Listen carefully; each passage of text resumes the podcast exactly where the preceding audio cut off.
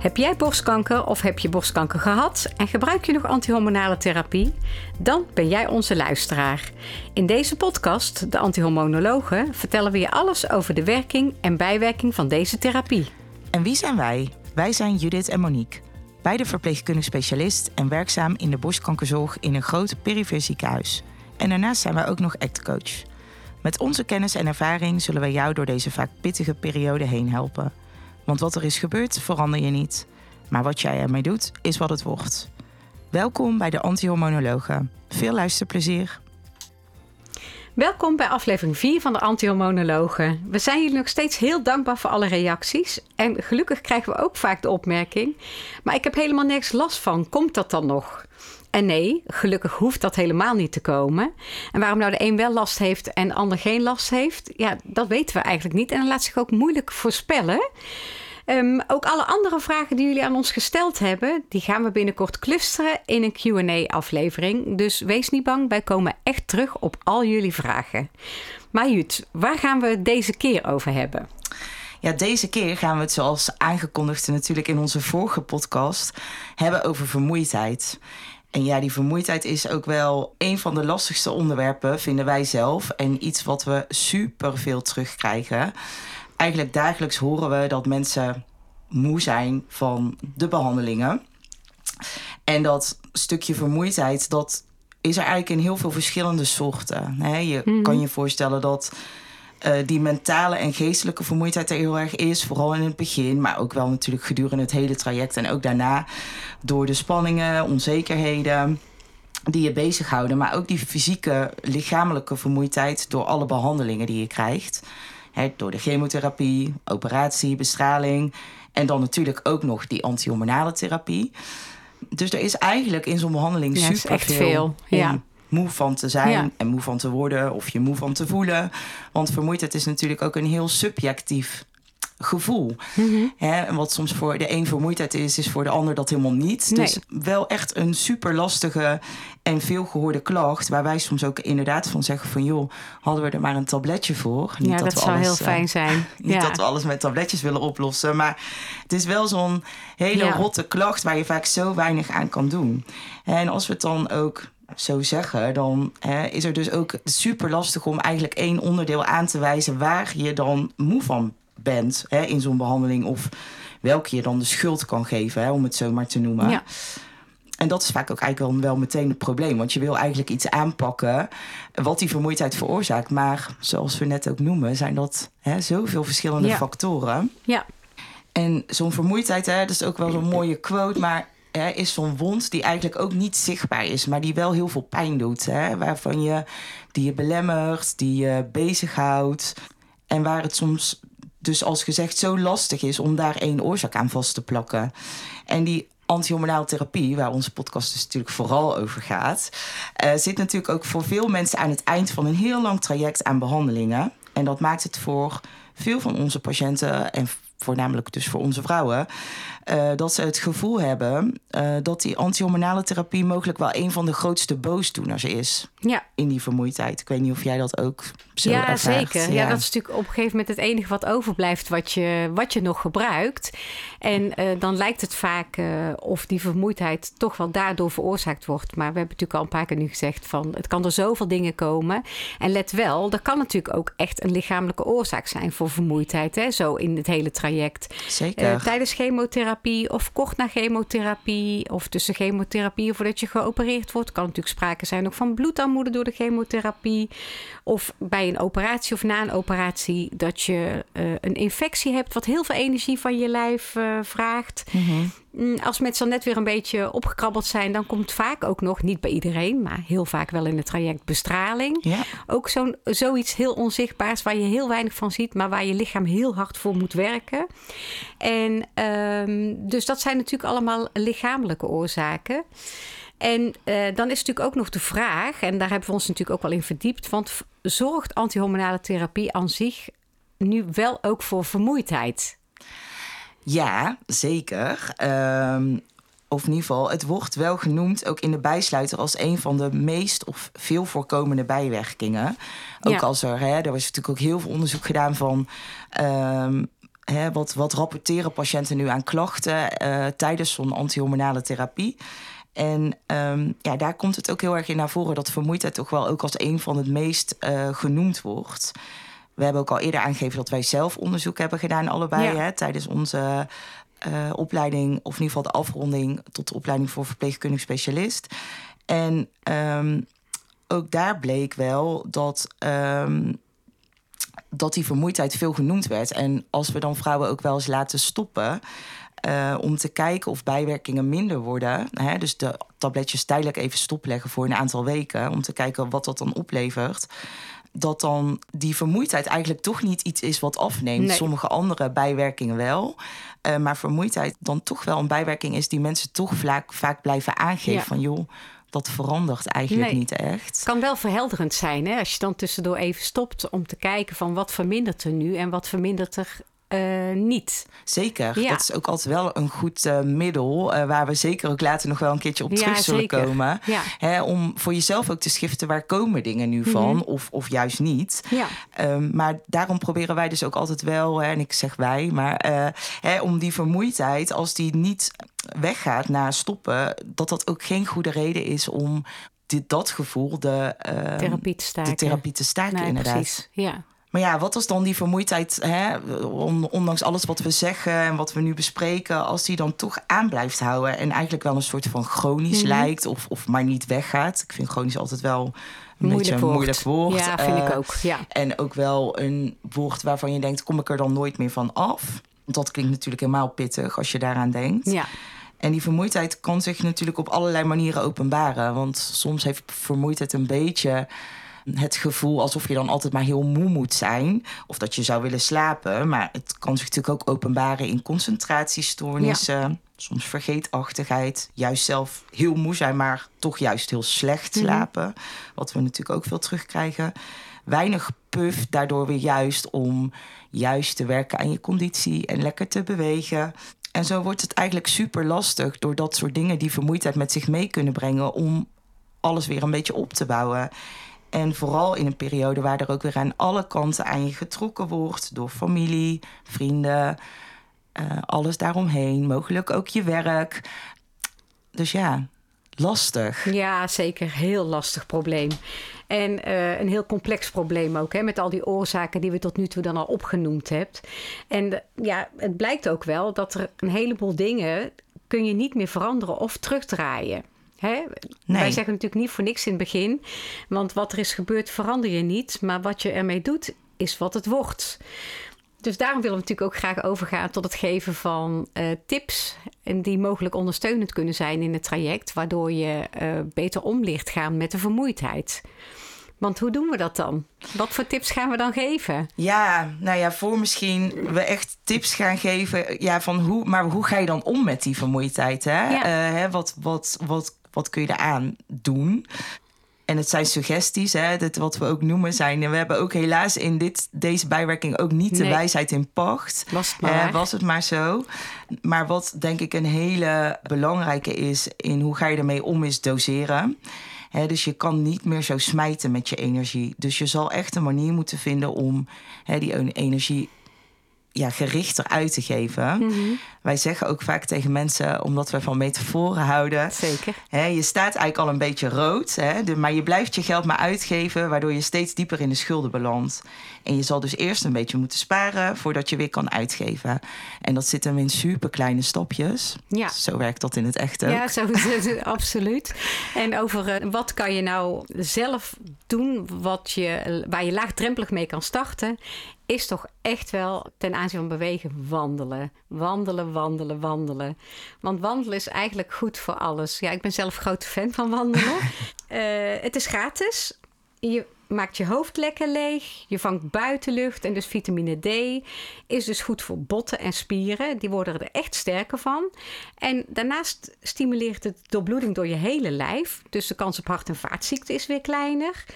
En daarnaast praat het vaak ook heel erg lekker als je wandelt. Kwandelen noemen ze dat ook. Hè? Kwandelen. Ja, is kwandelen. dat kwalitatief wandelen? Kletsen en wandelen. Oh, kletsen en wandelen. Oh ja, dat is, een, dat is echt een hele leuke.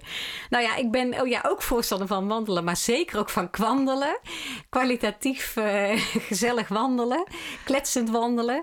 Ehm, als je tegenover iemand zit en je spreekt met iemand af en je zit aan een tafel of je zit samen op een bank, is het vaak toch ook lastig om een gesprek te beginnen. Terwijl als je wandelt en je loopt gewoon naast elkaar, ja, dan gaandeweg kom je vaak wel tot hele mooie gesprekken. Zeker, de omgeving kan het soms uitlokken of dingen die je tegenkomt. Ja, hè? Het is ja. allemaal gratis, eh, Ja. fijne energie die je erbij krijgt. Ja, en het is ook gewoon eh, win-win. Ja. Hè, je bent buiten, je werkt aan je conditie. Kijk, en je hoeft niet gelijk een vierdaagse te lopen. Maar je kan met een kilometertje beginnen. Of één rondje, een blokje in je buurt. En dat langzaam uitbreiden. En doordat je ziet dat je dat steeds verder kan... geeft het ook weer een positief gevoel. Zeker. En wat je natuurlijk eh, naast wandelen kan doen, en wat wij ook altijd wel aanraden, is een oncologisch revalidatietraject. Hè. Dat kan bij een fysiotherapeut, maar zeker ook bij een revalidatiecentrum. Daar krijg je vaak een combinatie van in een groep trainen, dus vaak ook met lotgenoten. Dat klinkt soms een beetje zwaar, maar mensen hebben heel veel steun aan elkaar, horen wij altijd. Ja, er staan, ontstaan zulke mooie eh, contacten vaak en waardevolle contacten uit, uit die lotgenoten. Ja, en vriendschappen Absoluut. en eh, mensen eh, die samen blijven sporten of samen gaan zwemmen. En vaak is het ook een combinatie met fysio en ergotherapie en psychologie en soms ook diëtiek. Dus daar wordt ook echt wel, waar wij ook erg van houden, een plan op maat gemaakt waar je, ehm, ja, waar je echt een eind mee vooruit kan. En vaak ook worden die programma's eh, vergoed door een zorgverzekering. Vaak vallen dat soort programma's onder de basisverzekering. Ook niet heel, heel onbelangrijk, want ziek zijn is gewoon duur. Ja, Hè, er komt altijd toch veel meer bij kijken dan, eh, dan dat je denkt. Dus als dat door de basisverzekering vergoed wordt, is het zeker ook een aanrader. En, en naast bewegen is natuurlijk ook heel belangrijk eh, om gezond en gevarieerd te eten. Maar daar willen we heel graag in een andere aflevering een keertje op terugkomen. ja, en dan een andere tip is ook rust pakken. En rust pakken is super moeilijk. Hè? We Ja. zeggen wel er staat geen rode streep op de vloer. Als je de grens overgaat dat je te veel hebt gedaan. Want wanneer moet je nou die rust pakken? En het is zo belangrijk om je tijd, eh, je lijf tijd te geven om te herstellen. Eh, maar dat is een super lastige, want kon je voorheen, voordat je ziek werd, eh, doorgaan tot het gaatje en na een nachtje slapen weer fris en fruitig opstaan, is dat vaak nu zo anders. En mensen zeggen ook wel, als we het hebben over die vermoeidheid, het is zo'n andere vermoeidheid. ja, hè? zeker. Zo'n Ja. vermoeidheid die je soms zo mega overvalt. Ja. Hè? Ineens helemaal uitchecken. Ja. En je slaapt hem dus ook niet helemaal lekker meer weg. En soms is slapen natuurlijk ook een dingetje. Hè, dus dat, dat uitrusten en letterlijk die batterij opladen, dat duurt gewoon langer. Ja. Hè? We zeggen wel eens, de accu is een beetje kapot. Hè? Die accu Ja. in je lijf is niet meer die goede accu die zich eh, inderdaad oplaadt na Nee. die nacht slapen. Nee. Maar heeft echt een andere, vraagt een andere manier van opladen. En dat betekent dat je hem dus ook niet helemaal leeg moet maken eigenlijk.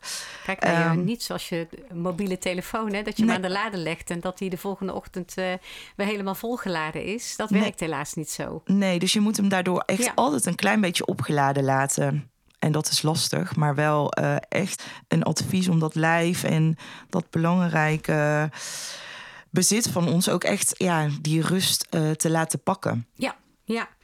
Eh, naast die rust is het dus ook goed en belangrijk om je grenzen te stellen. Nog zo moeilijk, hè? Nog zo moeilijk, Eh, ja. Thuis, hè, naast je naasten, naast kennissen, eh bewuster keuzes maken in waar je, wat je wel gaat doen, wat je niet gaat doen.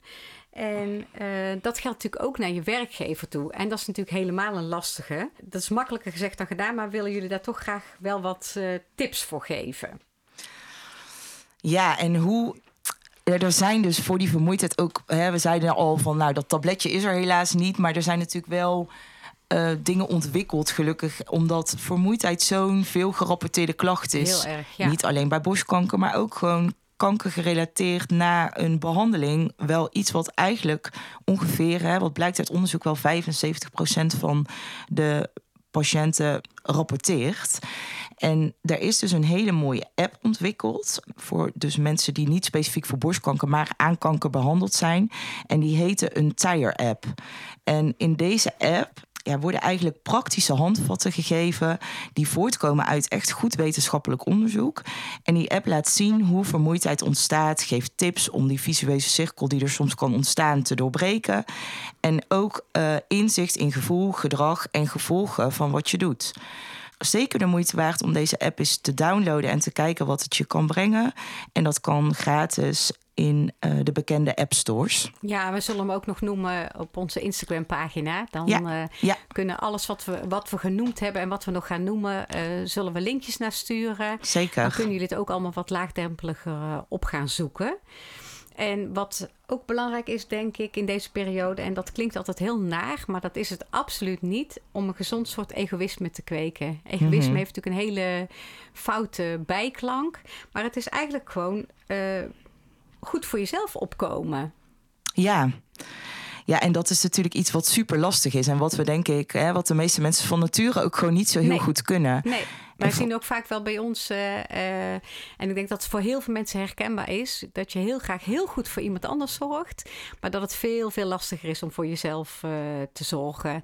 En het is zo belangrijk om in deze periode te kijken hè, van wat kost mij energie en wat geeft mij nou juist energie? En dan mag je best jezelf iedere dag een keertje afvragen en dan toch ook keuzes maken die goed voor jou voelen. En vaak ook uh, dat uitspreken kweekt ook wel begrip bij andere mensen. En zo is het uh, ook van waar haal je dan energie uit? Ook goed om te kijken van waar haal je je ontspanning uit. Ja. En uh, kanker.nl, uh, we zullen straks daar ook een linkje naartoe sturen, is ook belangrijk, zeggen zij ook, en wij geloven daar ook wel in, om mindfulness toe te passen. Hè, het hebben voor aandacht voor het hier en het nu. Dus bewust stilstaan bij wat je voelt. Ook ten aanzien van het werk is het goed om te bespreken waartoe je in staat bent ten aanzien van je herstel. Het is voor jezelf natuurlijk ook fijner om uit te kunnen breiden dan uh, dat je stapjes terug moet doen. Hè? Dat voelt gevoelsmatig natuurlijk veel minder lekker. En hou voor ogen dat uh, je werk niet al je energie op mag slurpen. Er moet ook energie overblijven voor thuis. Ja. Hè? Want je, leven bestaat niet alleen uit werk. Waarbij het natuurlijk heel moeilijk is uh, of je zelfstandig bent of dat je in loondienst bent. En hoe lang je al ziek bent en hoe ver je in je reïntegratietraject staat. Want wij weten ook dat vaak ook natuurlijk uh, de twee jaar ziek zijn als een hete adem uh, in je, je nek, nek uh, lelijk hijgt. Ja. Maar dat het vaak toch beter werkt om in kleine stapjes vooruit te gaan dan in grote stappen en jezelf tegen te komen. Want dat is gewoon een naar en verdrietig gevoel en uiteindelijk een verliessituatie. Nee, want dat, hè, dat hele harde willen, hè, heel hard willen lopen naar zo'n behandeling en weer eigenlijk terugkeren naar de oude ik. En ja. dat vraagt zoveel. En dat is ook vaak iets wat niet haalbaar is. Nee. En dan inderdaad kleine stapjes vooruit geeft ook dat je vooruit kan. In Ja. plaats van dat je heel hard rent en daarna weer helemaal terug moet. Ja, Want dat is zo frustrerend. ja zeker. Ja, en eigenlijk een beetje voortbordurend daarop, wat, wat Monique net ook al aangaf, wat een beetje past bij dat egoïsme en meer voor jezelf opkomen. Inderdaad, dat zo goed bespreekbaar maken hoe je je voelt. Ja. Hè, mensen zeggen ook vaak. Iedereen vraagt aan mij hoe is het? En dan zeg ik maar snel goed. Want als ik zeg hoe het echt gaat, dan, vindt, dan denken ze, oh, die blijft ook maar zeuren. Ja, Ze was toch klaar met die behandeling. Ja. En, maar juist dat is zo belangrijk om toch wel aan te geven, om aan te geven hoe het met je, ja, hoe het echt met je gaat. Want anders weten anderen dat ook gewoon niet. Wat ook heel mooi is en fijn is te weten, is dat er een eh, Helen Dowling Instituut is. En dat is een instituut voor psychologische zorg bij kanker. Goed om ook eens een keer op hun website te kijken. ja, zoals hele mooie gezegd, website. zullen we dat ook delen, dat linkje. En wat zij momenteel gestart zijn, is een onderzoek om je partner of je naaste te betrekken bij dat stukje vermoeidheid en dat herstel. En dat heet het Companion Project. En wat fijn daarin is, is dat ze hopen te zien dat daardoor ook het welzijn van zowel de patiënt als de naaste kan verbeteren. En dat het dus ook makkelijker maakt om inzichtelijk te maken hoe je je voelt. En om dat dus ook, zoals gezegd, te bespreken zeker leuk om je daar eens in te verdiepen als dat je aanspreekt. En dat kan dus via hun website en je kan je daar ook voor aanmelden. Ja, onderzoek loopt nog tot 2025 volgens ja, mij. Ja, daarom. Dus dat is super fijn. Genoeg tijd om, uh, om daar dus nog eens naar te kijken. En het zijn allemaal kleine tipjes en duwtjes om die vermoeidheid gewoon ja, wat meer bespreekbaar te kunnen maken. Ook met dit soort uh, mooie projecten. En ook vooral je naaste ook en dat stukje mee te nemen. Ja, ja. Heel belangrijk. En wij hebben natuurlijk ook gezegd hè, aan het begin van, de, van, van onze podcast en bij onze intro, hè, dat we natuurlijk ook uh, de acceptance en commitment therapy uh, graag willen toepassen en tips ja. uh, vanuit de ACT-hoek willen geven.